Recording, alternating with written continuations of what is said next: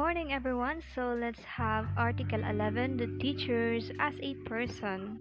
Let's proceed to Section one. It says here, a teacher is above all a human being endowed with life, for which is the highest obligation to live with dignity at all time, whether in school, in the home, or elsewhere.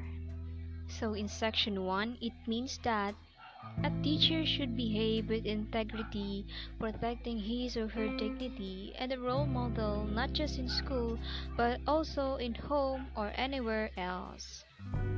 For Section two, teacher must always be well-disciplined, not just with his or her learner, but also towards his family. And everyone, at all times, should speak politely, and his temper should be not triggered by small environmental constraints, should remain calm in handling problems. For Section three, it says here that a teacher shall maintain at all times dignified personality, which could serve as a model worthy of emulation by learners, peers, and all others.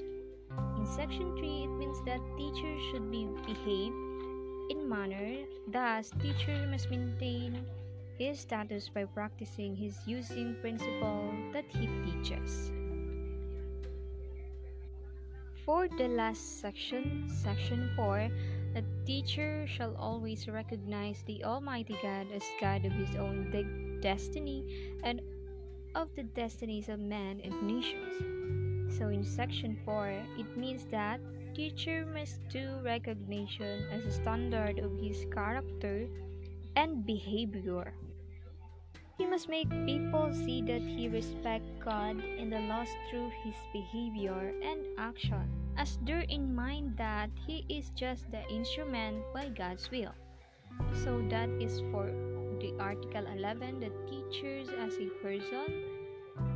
Thank you, everyone, and God bless.